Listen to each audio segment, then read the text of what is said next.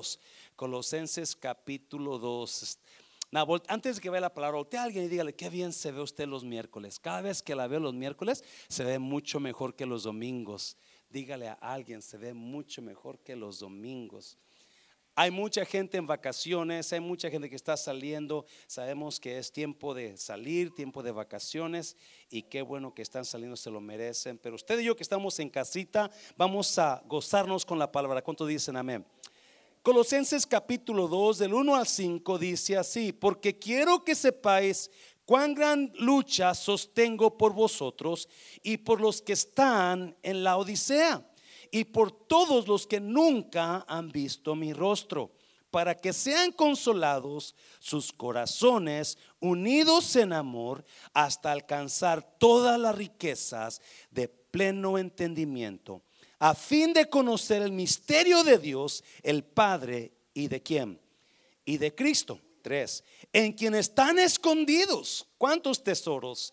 Todos los tesoros de la sabiduría y del conocimiento. Usted quiere ser sabio, usted busque a Dios. Usted quiere tener sabiduría en la vida, usted busque al Señor Jesús. Amén, iglesia. Y, del, y versículo 4, y esto lo digo para que nadie os engañe con palabras persuasivas, porque aunque estoy ausente en cuerpo, no obstante, en espíritu estoy con vosotros, gozándome y mirando vuestro buen orden y la firmeza de vuestra fe en quien? En Cristo. Vamos a orar. Padre, bendigo tu palabra. Gracias por miércoles en la tarde. Gracias por este momento contigo, mi Dios. Gracias por cada hermano, cada hermana que pudo llegar. Padre, los bendigo en tu nombre, Padre Santo. Espíritu Santo, toma estos minutos que nos quedan y usa tu palabra para hablar a nuestras vidas, para romper cadenas quizás, para hacernos libres de cosas que quizás no estén atando en el nombre de Jesucristo. Todos decimos, puede tomar su lugar, puede tomar, ah, mientras usted se sienta, dígale a alguien, yo no estoy incompleto, dígale a alguien, yo no estoy incompleto. mi tema es esta, no estoy incompleto. Una vez ah, vino una persona y quiso hablar conmigo y usted sabe, yo no soy un pastor que estoy casado. Y para mucha gente eso es un problema. El hecho de que no sea un pastor casado tienen problemas, ¿verdad? Y yo entiendo, yo entiendo que a veces es, es este, usted quiere ver a, la esposa del pastor, a usted quiere ver a una mujer para que atienda a las mujeres. So, una pareja llegó y, vino y me invitaron a comer y ellos venían de otro estado, so de otra iglesia y una persona, de una de las parejas, me dijo, la verdad me encanta su iglesia, pero no me cae bien usted. Para mí usted está incompleto. Y, y yo me agarré, ok, comencé a mirar mis pies, mis manos. Dije, pues yo me veo completo, ¿verdad? Dijo, para mí usted es como una mesa que le falta una pata. Y, y yo me sentí un poquito, mira la mesa chueca, ¿no? Yo, mi mente, mira la mesa chueca sin una pata. Y, y, eso a mí un poquito me afectó, ¿no? Me, me afectó porque, ah, porque no esperaba que una persona me dijera que yo estaba incompleto. Yo entiendo, entendí la razón que la decía, ¿verdad? Y, y créame que he orado, he buscado, he tratado de casarme, pero por alguna razón no me he casado. No cree que soy del otro lado. No, no, no, simplemente no, no me he casado. So, ah, por alguna razón u otra no, no se ha dado, ¿verdad? Algunos de ustedes conocen quizás algunas cosas de mi vida donde, yeah, el pastor quiere casarse una vez, pero como que no trabaja la casa. El caso es que los agarré, los agarré medios, medios desprevenidos, ¿verdad? Con esto. El caso es que Pablo dice que no estoy incompleto. So, en capítulo 2 de Colosenses, el apóstol Pablo, si usted ha estado aquí los últimos miércoles, hemos estado hablando, traemos el estudio de Colosenses, estamos estudiando verso por verso del Colosenses y esta es la tercera parte que hablamos y el, el, segundo capítulo. La razón que Pablo escribe a Colosas, a la iglesia en Colosas, es por los problemas que había en la iglesia. Es por las, las doctrinas que estaban trayendo ciertas personas. So, vamos a mirar algunas de las doctrinas que estaban trayendo ciertas personas que estaban afectando la iglesia, que estaban afectando el cuerpo de Cristo. Y qué bueno que usted está aquí en esta tarde para que usted pueda mirar algunas de las cositas que Pablo, ah, Pablo le escribe a la iglesia. Amén, iglesia. So, él comienza hablando de la iglesia en Colosas, de que trae trae dolor en su corazón por la iglesia, si usted lo leyó, versículo 1, por la iglesia en Colosas y por la iglesia en la Odisea. De acuerdo a escritores, Pablo también le mandó una carta a la iglesia en la Odisea, pero la carta a la Odisea no se ha encontrado, no sabemos por qué. No sabemos por qué no se ha encontrado, ah, porque si hay una carta a la Odisea, pero esa carta a la Odisea la escribió Cristo en Apocalipsis capítulo 2 y 3, a cuando le dio las cartas a las, a las siete iglesias, ¿se acuerda? Y la carta a la Odisea que Cristo le da a Juan es una carta muy fuerte. Es una carta de una iglesia que está al borde de irse al mundo. So, la carta a la Odisea está muy fuerte para, de Cristo para la iglesia. Pero esta carta a, a Colosas le escribió Pablo. Y la razón, otra vez, que él escribió es porque Epafras, que fue supuestamente el fundador de la iglesia en Colosas, él fue a ver a Pablo en Roma. So, esta carta la, escriba, la escribe Pablo desde Roma y la escribe con la intención de ayudar a los cristianos colosenses a que vivan una vida sana en Cristo, creyente. Amén, iglesia. A veces vivimos una vida con ataduras. ¿Sabe usted eso? A veces vivimos la vida creyente cristiana con ataduras. Y Pablo habla de varias cosas aquí. No vamos a mirar algunas de ellas esta semana porque es mucho, pero vamos a mirar tres cositas que sobresalen en los primeros versículos de Pablo. Amén, iglesia. Lo primero que Pablo les habla a la iglesia en Colosas, acuérdense, Pablo es un apóstol y de acuerdo a los escritores, Pablo no conoce a los cristianos en Colosa porque él no fundó la iglesia de Colosenses, sino que la fundó a Epafras de acuerdo a los, a los expertos. Y Epafras fue el fundador, pero como necesitaba ayuda, so fue a buscar a Pablo y le le, le, le, pidió ayuda. So, Pablo comienza a escribirles la carta a los colosenses y en el capítulo 2, versículo 2, le dice la primera, uh, no, versículo, uh, versículo, ¿dónde estamos? Estoy perdido.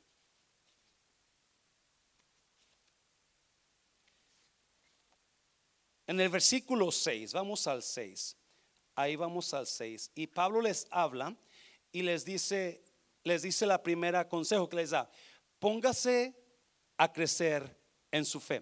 Decídase crecer en su fe. El primero consejo que Pablo les da a los colosenses es que se aseguren que crecen en la fe de Cristo, propóngase a crecer en su fe. Pablo está escribiendo y en el versículo 6, creo, versículo 6, les da la primer consejo y les dice él, ustedes lo que tienen que hacer, colosenses, es crecer en la fe de Cristo, crecer en su nueva fe. Necesitan crecer necesitan asegurarse que están creciendo. Mira el versículo 6, si lo puedes poner ahí. Por lo tanto, de la manera que recibieron a Cristo Jesús como Señor, ahora en la versión viviente dice, deben seguir sus pasos. De la manera que recibieron a Cristo Jesús, ahora deben seguir sus pasos. En la versión Valera dice, andad en Él. Así como recibiste a Cristo, anden en Él. ¿Cómo recibimos a Cristo? Por fe. Cuando usted recibió a Cristo, usted lo recibió por fe. Y usted necesita andar en Cristo por la fe, no por emociones, no por vistas, no por lo que pasa en su vida, pero por fe. Y versículo 7, mira lo que dice. Arraíguense como profundamente en Él y edifiquen toda la vida sobre Él entonces la fe de ustedes se fortalecerá en la verdad que se les enseñó. ¿Y qué más? Y rebosarán de alegría. Solo primero que Pablo les escribe, capítulo 2, les manda la carta, le dice, tengo carga por ustedes, colosenses, tengo, estoy, estoy batallando por ustedes y también por los de Salónica, y esto quiero a decirles, comiencen a crecer en la fe, comiencen a crecer en su fe cristiana, y les dice, arraíguense profundamente en él y edifiquen toda la vida en él. Now, si usted nota una cosa, Pablo les dice, arraíguense primero, porque arraigarse es que es enraizarse. Arraigarse es hacer raíces en algo. O sea, y luego dice, y edifíquense toda la vida en él. En la versión me dice, y sobreedifíquense en él. En otras palabras, para poder crecer hacia arriba, primero tienes que crecer hacia abajo. No puedes crecer hacia arriba si no creces hacia abajo. Y mucho, debo decir una cosa, mucho creyente, escuche bien, está contento con lo que escuchan los días que vienen a la casa del Señor. Si viene una vez al mes, usted está contento con eso. Si usted viene una vez a la semana, usted está contento con eso. Pero Pablo dice una cosa muy cierta, y ahorita vamos a medir todo el versículo, y muy necesaria. Arraíguense arraíguense en Él y edifiquen toda su vida en Él. Para poder subir arriba tienes que primero bajar hacia abajo. Para poder crecer tienes que hacer raíces. ¿Y por qué dice? Dice, entonces la fe de ustedes, ¿qué va a pasar? Se fortalecerá. ¿Aquí estás iglesia todavía? Entonces, si tú te arraigas, y tú comienzas a hacer raíces profundas, entonces vas a comenzar a crecer en tu fe. Y cuando comiences a crecer en tu fe, tu fe se va a fortalecer. Amén, iglesia para que usted pueda soportar los ataques de este mundo, usted necesita crecer hacia abajo y crecer hacia arriba. Usted necesita arraigarse. Usted necesita echar raíces profundas. Yes, iglesia. Usted necesita poder eh, arraigarse y no solamente estar contento con el día que usted viene a la casa de Dios, pero decidir, ok, yo voy a crecer en Cristo, yo voy a seguir más, voy a buscar más de Dios, me voy a enraizar en Cristo. ¿Alguien está aquí, iglesia? Cuando yo estaba pequeño, yo les he contado, mi papá, mi hermano, yo tenía como unos 10 años, mi hermano tenía 8 años, mi papá este, le, quitaron un terreno para hacer una presa, sacar, sacar tierra de su, de, su, de su terreno porque era barrosa y le quitaron ese terreno para hacer un bordo para una presa. So, tuvo y le dieron otra parte más hacia abajo, pero estaba monte, estaba totalmente en monte. So, mi papá nos mandaba a mi hermano y a mí, nos mandó a, desmontar. Eh, así de chiquillos, andábamos trabajando. Y me acuerdo que ah, había muchos árboles. Y lo que hacíamos, agarrábamos el pico y la pala y los machetes y comenzamos a quitar los árboles con toda su raíz. So, íbamos y comenzábamos a escarbar y escarbar, le hacíamos un pozo alrededor de la raíz, cortábamos todas las raíces y ya cuando creíamos que todas estaban cortadas, entonces le poníamos unas, unas sogas al árbol y comenzamos a jalarlos. Y cuando ya las raíces estaban cortadas, pues obviamente el, árbol era fácil de caerse porque no tenía raíces. ¿Alguien me está oyendo? Pero me acuerdo que la primera vez que le hicimos un hoyo a un árbol y cortamos todas las raíces y agarramos la soga y estábamos agarrando la soga cuando y le jalamos a ese árbol, pero ese árbol no se caía y le jalábamos los dos y le jalamos y no se caía y yo miraba abajo la raíz y todo estaba cortado y le jalamos y no se podía caer ese árbol. Hasta que de repente me di cuenta que en mero medio de la raíz había una raíz gruesota bien profunda hacia abajo. Y la razón que ese árbol no se caía era porque esa raíz estaba metida profundamente. Y Pablo dice, cuando tú te arraigas en Cristo, cuando usted se hace raíces en Cristo, va a ser difícil que usted caiga cuando venga el problema. Me está oyendo, iglesia. Va a ser difícil cuando usted se deje caer, tambalear, porque sus raíces están profundas. Cada vez, cada vez que vienen problemas a mi vida, me acuerdo de ese árbol. Porque yo sé que así como Cristo está hablando, Pablo está hablando a los creyentes y le dice, para que puedas fortalecer tu fe, para que estés fuerte en tu fe, para que tú no te caigas en tu fe, comienza a hacer qué? Raíces, comienza a echar raíz profunda y así cuando venga el problema que te quiera tumbar, no te vas a caer, vas a estar fuerte, vas a estar listo para cuando venga el problema, porque la raíz en Cristo está profunda. Dáselo fuerte al Señor, dáselo fuerte. Now, si usted nota otra cosa, dice, entonces la fe de ustedes se fortalecerá en la verdad que se les enseñó. ¿Y qué más? Y rebosarán de qué? de gratitud. Cuando una persona está fuerte en Cristo, es muy difícil que una persona esté deprimida. No mal entiendas, uno se deprime, uno se agüita, pero dentro de ti hay una fuente de fuerza. Dentro de ti hay una fuente de poder que te mantiene adelante porque estás agradecido con Dios, porque no es fácil que la depresión venga a tu vida. La falta de crecimiento en Cristo produce depresión. La falta de crecimiento en Cristo produce preocupación. La falta de crecimiento en Cristo porque tú no sabes exactamente quién eres, tú no sabes exactamente quién es tu Dios porque no estás creciendo estás dudando, estás medio sabe, medio no sabes. Eso produce preocupación, eso produce ansiedad, pero el crecimiento en Cristo produce fuerza, produce fe. Sabes quién eres en Cristo, estás bien metido, bien fundado, bien enraizado. Por eso Pablo, el primer consejo que les da en capítulo 2, enraizate en Cristo y edifica tu vida en Él. No puedes dejar nada más edificar cierta parte de tu vida, no, edifica toda tu vida en Cristo. Toda tu vida en Cristo, porque es la única manera que te vas a mantener firme. Y cuando te quieran jalar a tumbarte, no te vas a caer, porque estás, estás fundado en Cristo. Estaba leyendo, escuche esto, está increíble, que en los, en los ochentas científicos ah, hicieron un experimento, fueron al desierto y fundaron un, una cápsula de vidrio.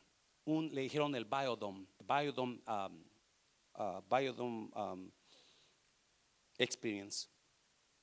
Era una, era, un, era una cápsula grandísima de, de vidrio, donde la intención de los científicos era de hacer una vida perfecta en, ese, en esa cápsula donde sembraron árboles, sembraron frutas, sembraron flores y le pusieron, le pusieron oxígeno artificial, oxígeno limpio, le pusieron agua limpia, pura, aire puro, todo era perfecto. Adentro de esa cápsula le pusieron todo y sembraron los árboles, sembraron flores, sembraron ah, frutas y pusieron a gente a vivir ahí. Y se dieron cuenta que estaba perfecto. Como el aire estaba purificado, la atmósfera era excelente, no había mucha calor, no había mucho frío, estaba todo perfecto, era un mundo perfecto. Y estaba leyendo, dice, y comenzaron los árboles a crecer, y comenzaron las flores a crecer, y comenzaron las frutas a dar fruto,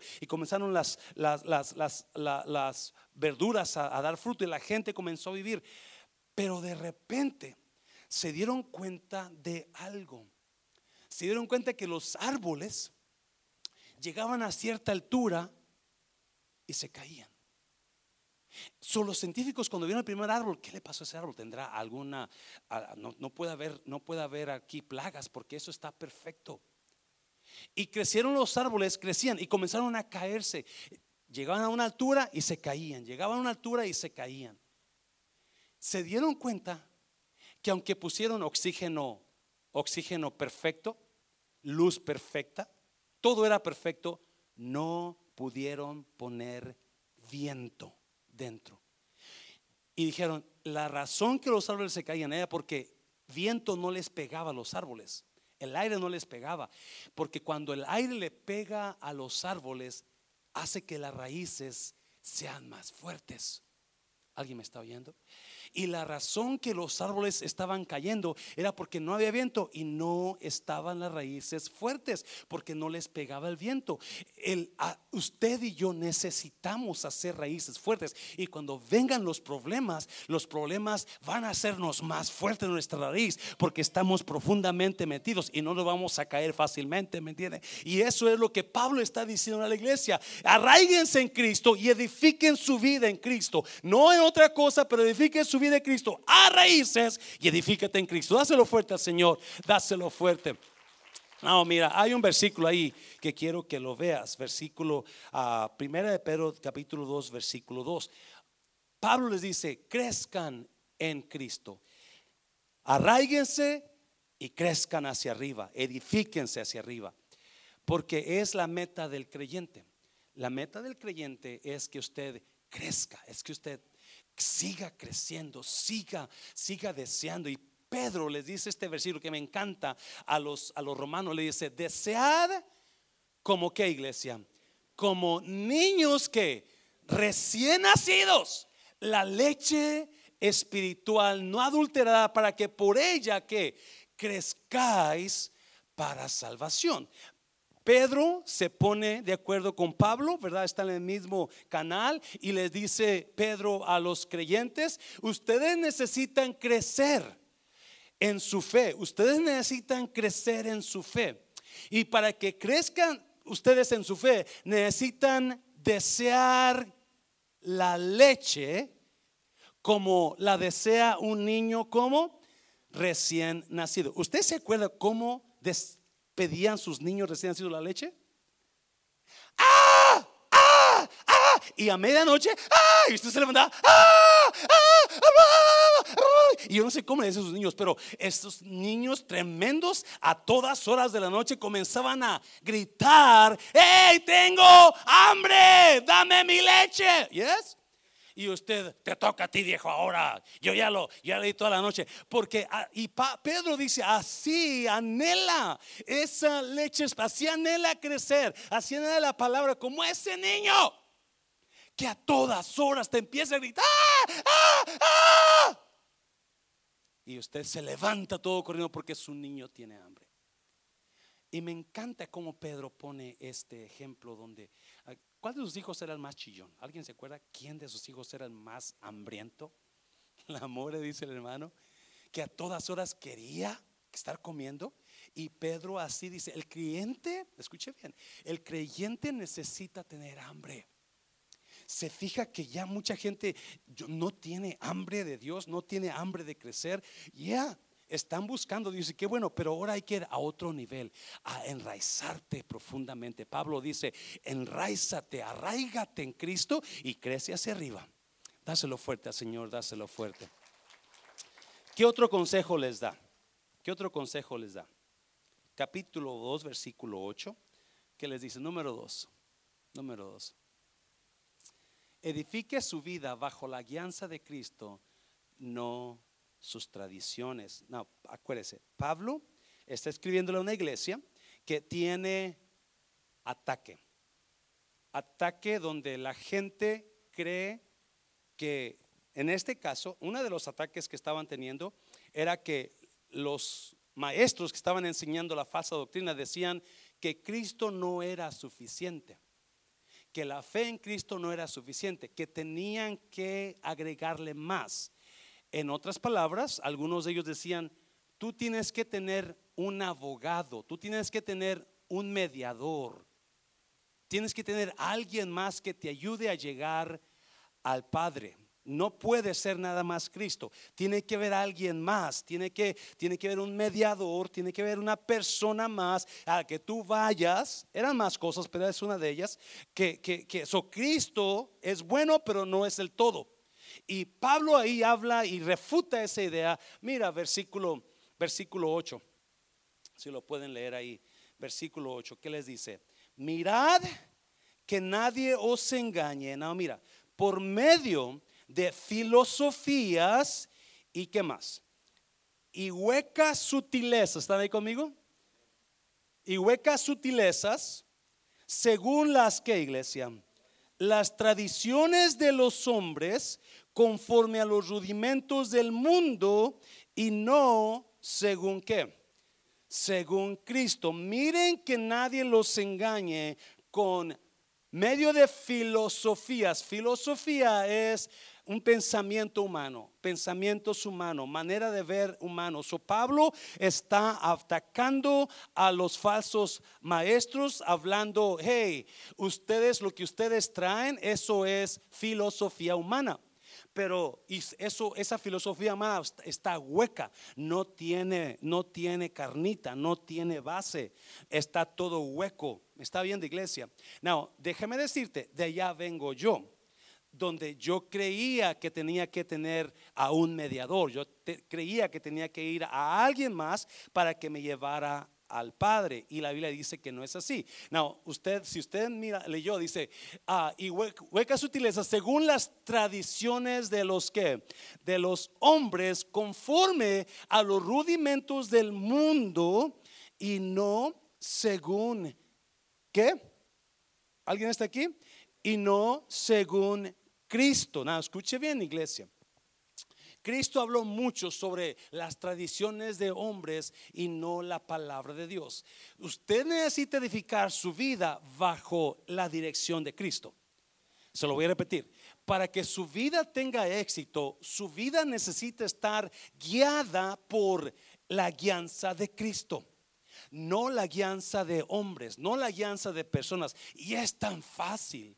Es tan fácil caer en la guianza de personas. Es tan fácil. Hay iglesias enseñando que Cristo no es suficiente. Hay iglesias enseñando que usted no es salvo por la gracia. Usted necesita hacer cosas para ayudarle a Cristo. ¿Me está oyendo? Y eso es una falsa enseñanza. ¿Me está Eso no es bíblico. Usted no puede hacer nada para ganar la salvación en nuestra mente nosotros pensamos es que es que yo soy tan pecador que yo necesito ayudarle a Cristo. No, usted no puede hacer nada para que Cristo lo ame. Cristo lo ama así como es usted, Cristo no lo va a amar más ni lo va a amar menos, ya lo ama desde que usted nació, él lo amó con amor eterno.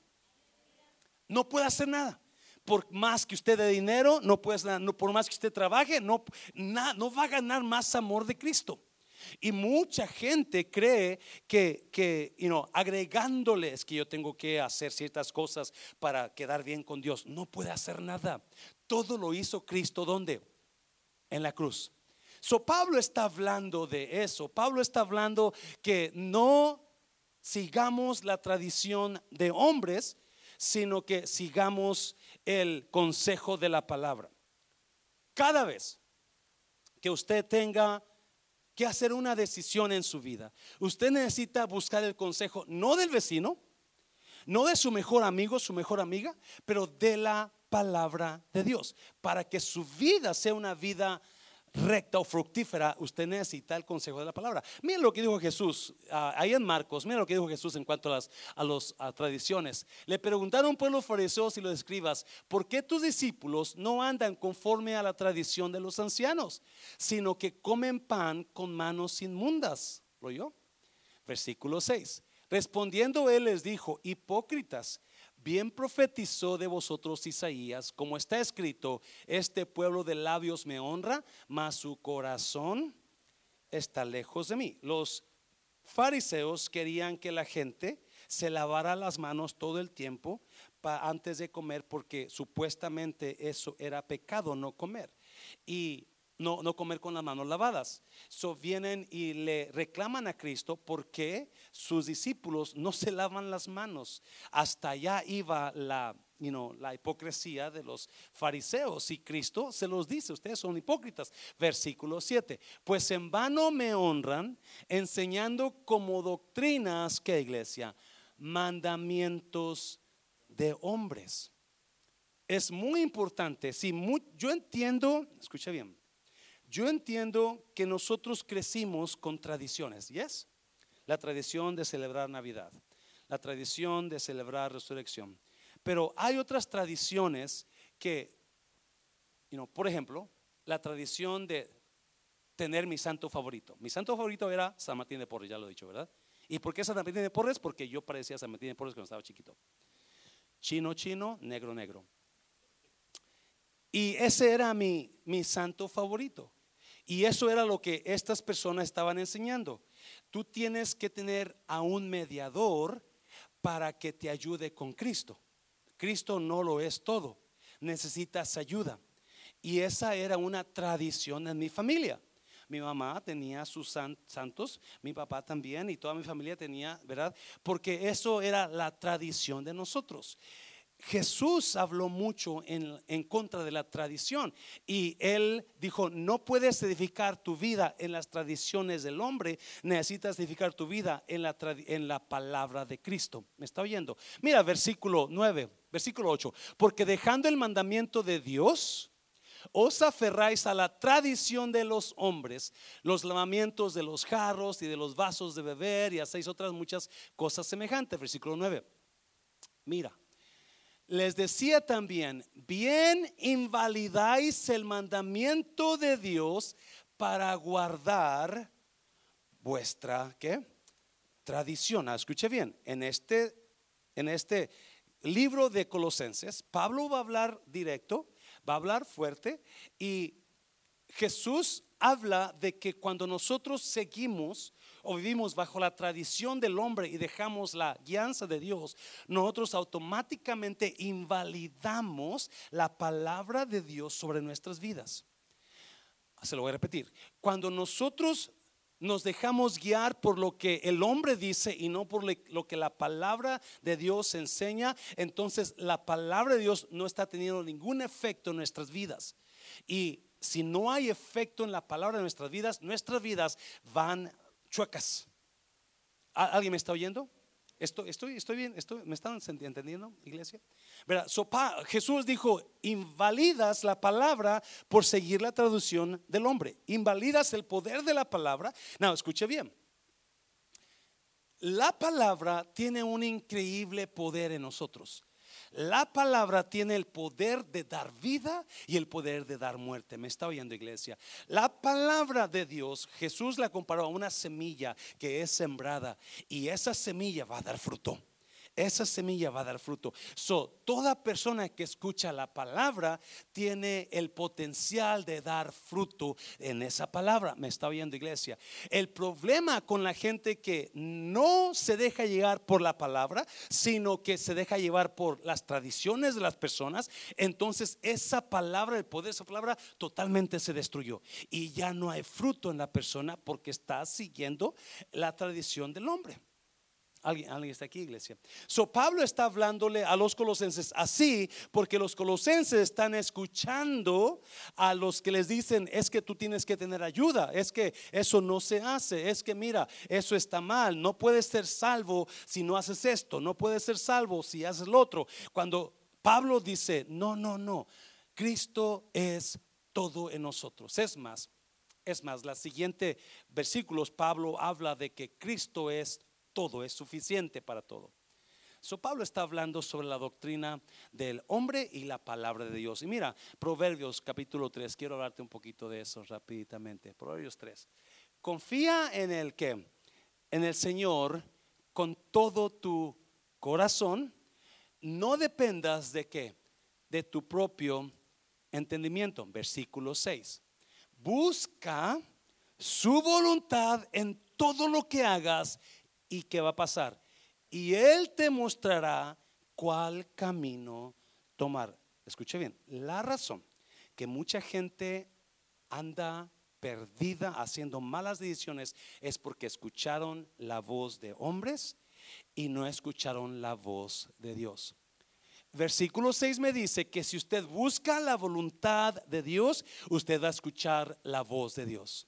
Si usted busca la voluntad de Dios, si usted comienza, si usted tiene alguna situación en su vida donde usted necesite dirección, usted busque la voluntad, usted busque a Dios, Dios, Jesús, ayúdame, ¿qué hago en esta situación? Dios le va a hablar. El versículo dice, y Él te va a indicar qué camino tomar. Dios habla a nosotros.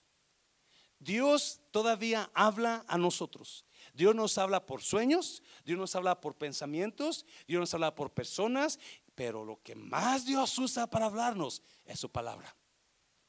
Lo que más Dios usa para hablarnos es su palabra. So, cuando usted esté buscando, por eso Pablo le da muy importante a esta parte y le dice, no busque la tradición del hombre, busca la guianza de Dios. No edifiques tu vida en las tradiciones de las personas, busca, busca, edifica tu vida en la palabra de Dios. Porque es importante, por eso tanta gente hace error tras error tras error. El domingo pasado Ah, mientras yo saludaba a la gente cuando salía, un hermano pasa y me saluda, pastor, él es nuevo aquí y este y ya en la tarde me habla, me habla el hermano y me dice, quiero pedir una disculpa, pastor. Y le dije, ¿por qué? Eh, eh, me, la llevo muy bien con él y este dijo, es que no sé si usted me escuchó, pero cuando nos despedimos yo le dije, padrecito usted. Y le dije, oh, no lo escuché. Le dije, pero sí, discúlpeme, es que como no, todavía no estoy acostumbrado a decirle pastor, pues se me pasó. Le dije, padrecito, le dije, no, ya estoy acostumbrado. La semana pasada fui a Farmers Branch a hacer una oración por la ciudad para los niños de Uvalde y me pusieron ahí oración por Padrecito Mancera. ya, ya, ya, ya estoy. Y le dije, una vez también fui a cortarme el pelo cuando tenía pelo. fui a cortarme el pelo a donde me lo cortaba y estaba una muchacha que siempre me cortaba y me conocía la muchacha. Pero nada más me conocía, pero no sabía que era cristiano. Y luego me dice, oiga, dice, Padrecito, necesito un consejo yo me quedé, oh, esto hace como unos 20 años atrás, no estaba tan grande, no, no miraba tan así, tan padrecito. Y, me dice, necesito un consejo, padrecito, a ver, ¿qué, qué te puedo ayudar, mija? ¿Quieres confesarte? Y dijo, es que mi novio me pidió que me casara con él, pero yo no sé si me caso con él o no me caso con él. Le dije, ¿no lo amas? Sí, sí lo quiero, pero no sé. ¿Y él te quiere? Pues dice que sí, yo siento que sí, pero no sé. Entonces, ¿cuál es el problema? Pues no sé, dijo, dije, dije pues pregunta, platícame de cómo es él. Dijo, pues mire, él tiene cinco hijos. Dije, ah, so es divorciado. No, los cinco hijos son de diferentes mujeres. Dije, Dios mío, pues, ay, Dios mío, ¿verdad? Porque no buscamos la guianza de la palabra y estamos buscando el consejo de humano. Y la palabra de Dios me dice, capítulo 3 de Proverbios, que si yo busco su voluntad, yo voy a escuchar la voz de Dios. Y me va a decir, sigue por aquí, sigue por allá, haz esto, no hagas aquello. Dáselo fuerte, Señor Iglesia, dáselo fuerte. So Pablo se mete a hablar sobre la diferencia en la tradición y seguir a Cristo. Me está oyendo iglesia. Y obviamente, yo sé que hay tradiciones muy buenas, hay tradiciones buenas que no podemos despegarnos de ellas, ¿verdad? Pero hay tradiciones muy malas. Hay tradiciones malas. Ah, donde usted quizás sabe que está antibíblico lo que usted está haciendo porque no está en la palabra. Pero la Biblia dice que usted seguía por cada vez, cada vez, jovencito, jovencita, si algún día usted necesita una decisión en su vida, usted pregúntese, ¿qué dice la palabra de Dios?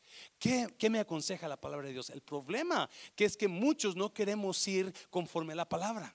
No queremos escuchar la voz porque no queremos dejar de hacer o hacer lo que la palabra nos dice. Alguien me está entendiendo, ¿verdad?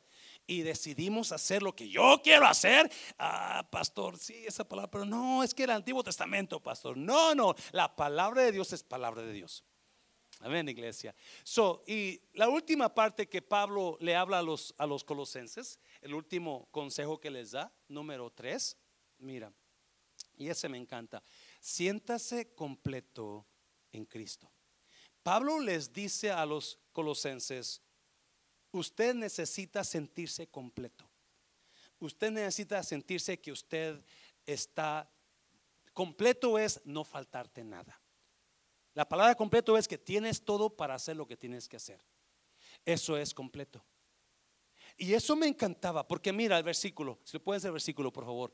Ah, porque Pablo hablando otra vez, acuérdese, una de las cosas que los falsos maestros estaban enseñando era que Cristo no era suficiente, era que necesitaban buscar intermediarios que les ayudaran con Cristo, pero otra cosa que también los falsos maestros estaban enseñando era que la gente creyente, escuche bien, necesitaba ver visiones y necesitaban ver ángeles. So, lo que estos maestros decían, tú, si tú no ves visiones, tú no eres salvo.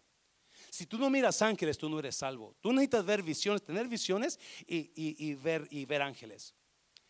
Y esa, esa, you esas enseñanzas, si usted tiene tiempo de cristiano, usted se da cuenta que muchas iglesias practican el emocionalismo. Si yo siento, ¿verdad? Si siento, you know, mariposas en mi panza cuando estoy ahí, así es de Dios. Si yo siento, no, escuchen bien, por favor, no me entiendan. A mí me encanta emocionarme para Dios. Me encanta adorar, me encanta danzar, me encanta cantarle, me encanta sentir la presencia de Dios, pero no estoy buscando emoción. Yo busco transformación. Y no es igual la emoción y la transformación. Y mucha gente se levantan y se caen, se levantan y se caen, se van, llegan, van, llegan, vienen, se van, se ponen, se sientan, trabajan, dejan de trabajar, porque están guiados por la emoción, no por una transformación. Y Pablo es lo que está atacando aquí, porque hay mucha gente que si yo no siento, ya no sentí, yo no es de Dios, y no estuvo el Señor ahí. Y eso es muy importante que entendamos. Escucha bien lo que les dice.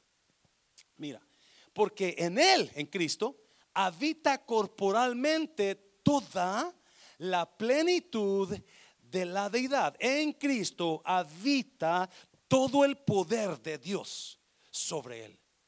En otras palabras, a Cristo no le falta nada. A Cristo no le puedes ayudar con nada. Cristo lo puede todo, lo hizo todo. Y si usted pone el siguiente versículo, versículo 10. Y vosotros, ¿qué dice? Estáis completos en Él, mm, que es la cabeza de qué? De todo principado y, note eso, principado y potestad. ¿Por qué pone Pablo eso? Principados y potestades son huestes angelicales, son ángeles, rangos de ángeles.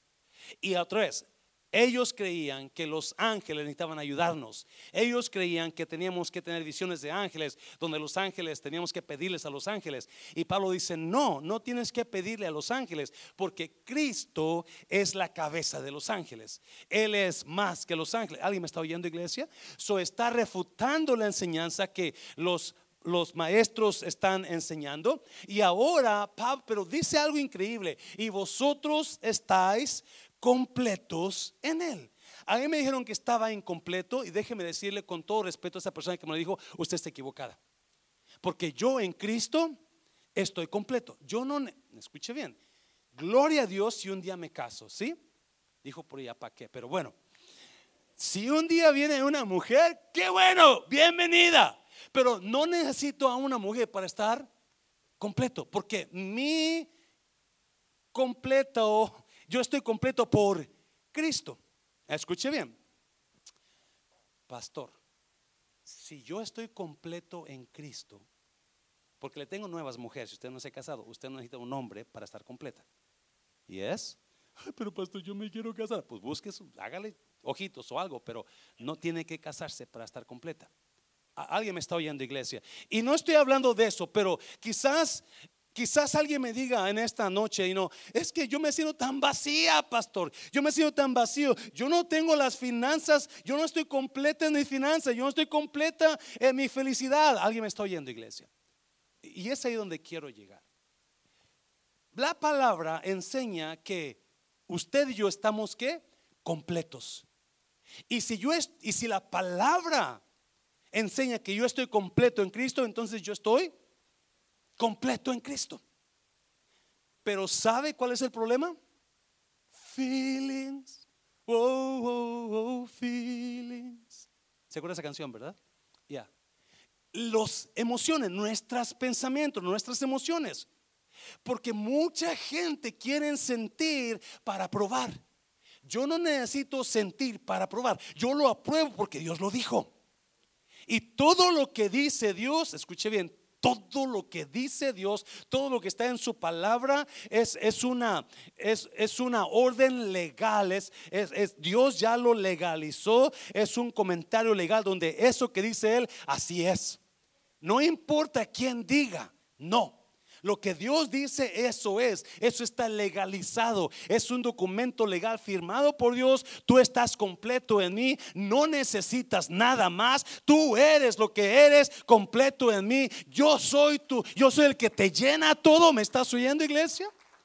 El problema, otra vez, es que es que no me siento completo. No importa que no se sienta completa. Si esa es, por favor, no me entiendan. Déjeme traer una cosa que a mí me molesta un poco. Pastor, yo no sentí nada cuando me bauticé, ¿me tengo que bautizar otra vez? Usted se puede bautizar otra vez cuando las veces que se quiera, pero de la primera vez que usted se bautizó, ahí fue hecho todo. Ahí fue hecho todo. Me está oyendo iglesia. So, no, no, eh, pero es que es que no sentí lo que siente que es que, que, la hermana dijo que ella sintió hormiguitas y yo no sentí las hormiguitas. Pues no importa qué sintió o no sintió. Usted está, eh, fue legal, Dios ya lo aprobó y así es, me está oyendo. Dáselo fuerte al Señor, dáselo fuerte, dáselo fuerte. Es que no sentí la presencia de Dios en el Pues andaba toda endiablada, por eso no, no, no sintió nada. ¿Cómo quería sentir si andaba toda enojada con su esposo? Yes, iglesia. Ya. Y esto es tan importante. Lo que Dios declara es algo legal que ya está hecho. Y yo no lo voy a cambiar porque lo sienta o no lo sienta. Y no lo puedo negar porque lo sienta o no lo sienta. Y ese es el problema con nosotros. Acuérdense, nosotros no andamos por emociones, feelings, nothing more than feelings. No, andamos por fe andamos por fe. Y si la palabra lo declara, entonces ya está legal. Es algo legal por Dios que yo soy. Eso, lo que Dios dice de mí, eso es lo que yo soy para Él. Y quiero darle unas cositas, unos versículos nada más para que usted, y eso es rápido para no, para no este, tardarme mucho. Mira lo que dice el... Números 22, 12. Mira lo que dice en Números 22, 12. Entonces dijo Dios a Balaam, no vayas con ellos ni maldigas al pueblo, porque qué? Porque bendito es. Me encanta ese versículo. Me encanta. Acuérdese, Balak quería maldecir a el pueblo de Dios, al pueblo de Israel y manda a los consejeros, a los mensajeros con Balaam, el, profeta, y les dice, ven y maldíceme a este pueblo. Y Balaam dijo, no, no voy a ir, y, porque Dios me dijo que no fuera. Y al siguiente día manda otra vez a los mensajeros, dile que venga y hasta la mitad del reino le doy. Y cuando Balaam oyó eso, va con Dios otra vez y Dios le dijo, te dijo que no fueras, pero si quieres ir, ve, pero vas a hablar lo que yo te diga. Y cuando llega allá, Balaam, y quiere maldecir al pueblo de Dios, de su boca solamente salía que bendición.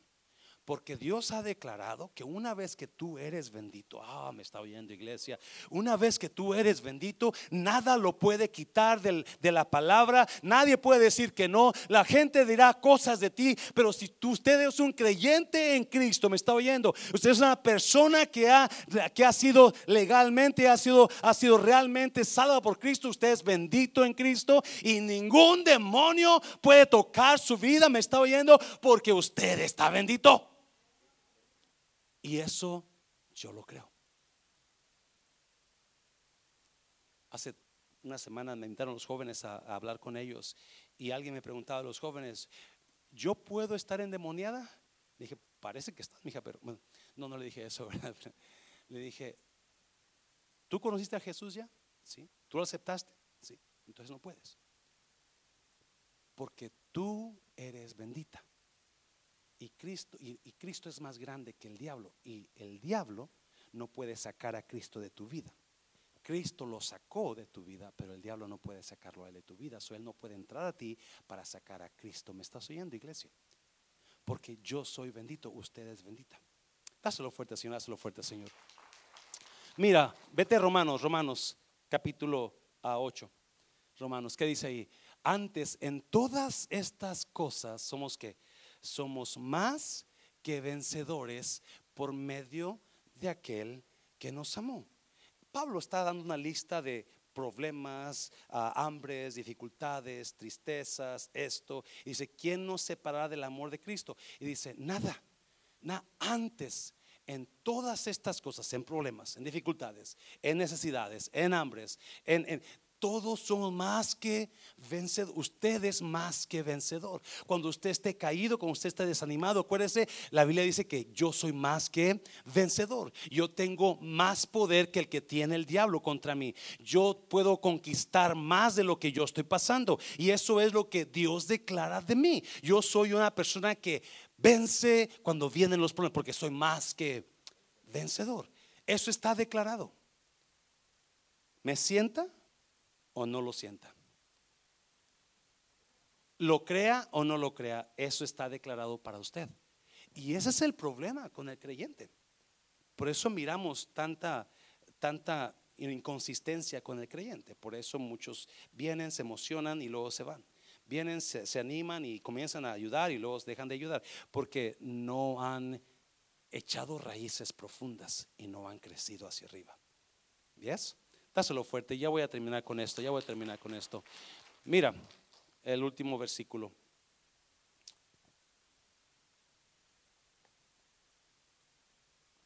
Lucas 10, 19. Este me encanta. He aquí, les doy autoridad de pisar serpientes, escorpiones y sobre qué iglesia? Sobre todo el poder del enemigo y nada les dañará. Cristo le dio autoridad al creyente cuando en Mateo 28 dice, toda autoridad me es dada en los cielos y en la tierra, por tanto, id, y estas señales seguirán a los que creen, y en mi nombre, y comienza a dar, echarán fuera demonios, hablarán nuevas lenguas, pondrán manos sobre los enfermos. Usted y yo, estamos hablando de fe, el domingo comenzamos a hablar sobre la fe. Usted y yo necesitamos, escuche bien, meternos a ese otro nivel, llegar a ese otro nivel, no vivir nada más la vida cristiana normal. Dios ha estado lidiando conmigo, tratando conmigo en esa área donde es, es, tiempo de ir a otro nivel espiritual, donde vamos a ir más allá de lo normal, donde vamos a ir más allá de lo carnal ahora meternos en el área espiritual, meternos en el área, en el ámbito donde vamos a obrar por fe y donde vamos a mirar milagros, milagros pasar más que antes, donde vamos a, ver sanidades pasar más que antes, donde vamos a mirar el mover del Espíritu Santo más que antes. ¿Alguien me está viendo, iglesia? Eso es lo que nosotros, es lo que Pablo está diciendo. Yo quiero que ustedes conozcan los misterios de Dios el Padre y de Cristo, ¿verdad? Que donde están escondidas todo el conocimiento y la sabiduría de Dios. Están escondidas. Hay tanto, hay tanto que alcanzar en Cristo. Estamos así de chiquitos eh, en la fe. Estamos así de chiquitos en la fe. Pero cuando usted y yo nos metamos a esos niveles donde creemos la palabra, alguien me está oyendo iglesia, donde creemos lo que Dios ya ha dicho de mí, donde creemos que yo tengo ese poder, yo tengo esa autoridad, en mí hay algo más fuerte que lo que yo creo en mi, en mi persona, está el Espíritu de Dios listo para actuar, alguien me está oyendo, en su persona está el Espíritu de Dios lista para, listo para actuar, en su vida está un poder que está listo para hacer suelto, me está viendo, para ser listo, para hacer y para, para comenzar a actuar en, el ámbito espiritual, donde podamos, la Biblia dice que cuando los apóstoles oraban en el libro de Hechos, dice que la tierra temblaba, cuando la oración hacía, temblaba el lugar por la oración que hacía, me está oyendo iglesia, y es tiempo de que nosotros comencemos a, a buscar ese mover de Dios, me está oyendo, esa fe de Dios donde vamos a mirar cosas, vamos a experimentar cosas más allá de lo normal, donde la gente va a quedarse, wow, algo está pasando ahí, es porque hay una iglesia creyéndole a Dios, metiendo profundas y creciendo hacia arriba, metiéndose a creer la palabra. No importa que la gente no la crea, yo la creo. No importa que sienta o no la sienta, yo la creo porque eso es lo que Dios dice y eso es lo que yo soy.